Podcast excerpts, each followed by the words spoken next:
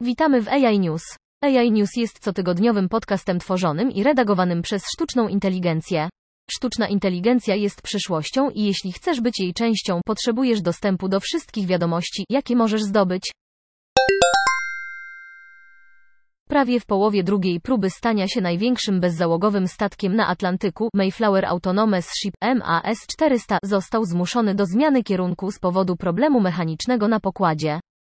Kierownik projektu, Promer, zidentyfikował problem jako uszkodzony przełącznik.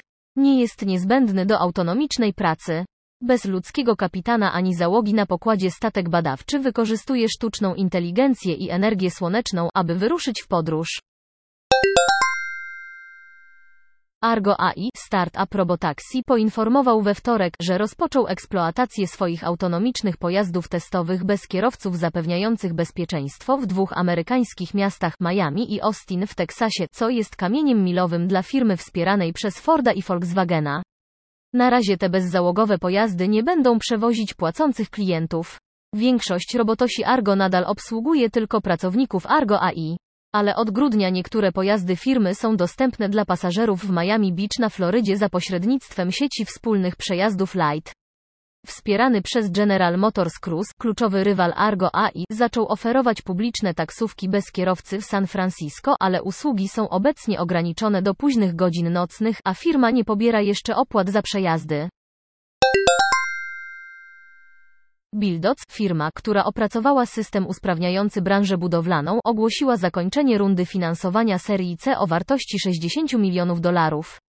Firma, która powstała w 2018 roku, opracowała rozwiązanie technologiczne, które na bieżąco porównuje sytuację na placu budowy z planami budowy i harmonogramami projektów. Firma obecnie rozwija swoje usługi, umożliwiając dalszą optymalizację procesów dla ekip budowlanych. Rozwiązanie Buildoc pozwala zaoszczędzić setki godzin ręcznego śledzenia wykonania prac i pomaga decydentom planować procesy budowlane dokładniej niż w przeszłości, jednocześnie wpływając na poprawę sektora nieruchomości w Izraelu terenie. Zespół badawczy wspierany przez National Institutes of Health zidentyfikował cechy osób z długotrwałym COVID i osób, które mogą go mieć.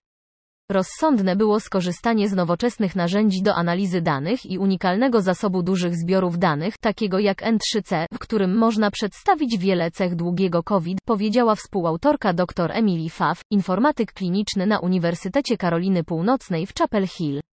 Program odpowie również na krytyczne pytania badawcze dotyczące długoterminowych skutków COVID poprzez badania kliniczne, obserwacje podłużne i inne.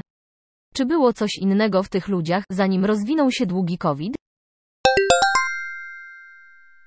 Ponad 80 ekspertów AI, badaczy i naukowców z USA i innych krajów członkowskich jest zaangażowanych w przedsięwzięcie, znane jako strategiczne skanowanie horyzontalne opracowane przez Organizację Nauki i Technologii NATO oraz Agencję do Spraw Komunikacji i Informacji NATO. Spotkanie inauguracyjne i warsztaty odbyły się w tym miesiącu w Hadze w Holandii, gdzie znajdują się ośrodki analizy danych i sztucznej inteligencji agencji NCI. Ministrowie NATO przyjęli w październiku pierwszą w historii sojuszu strategię AI, która opisuje zdolność jako zmianę globalnego środowiska obronnego i bezpieczeństwa i oferującą bezprecedensową okazję do wzmocnienia naszej przewagi technologicznej, ale także eskaluje tempo zagrożeń, przed którymi stoimy. Strategia kładzie nacisk na odpowiedzialne wykorzystanie sztucznej inteligencji do obrony w ramach sześciu zasad praworządność, odpowiedzialność i odpowiedzialność, wyjaśnialność i identyfikowalność, niezawodność, rządzność i łagodzenie uprzedzeń. Colin Demarest jest reporterem w C4 i SRNT, gdzie zajmuje się sieciami wojskowymi, cyberprzestrzenią i IT. Dziękujemy za wysłuchanie. Dołącz do nas na www.integratedAIsolutions.com. Pomożemy Ci zrozumieć teraźniejszość, przewidzieć przyszłość i uczynić ją swoją własną.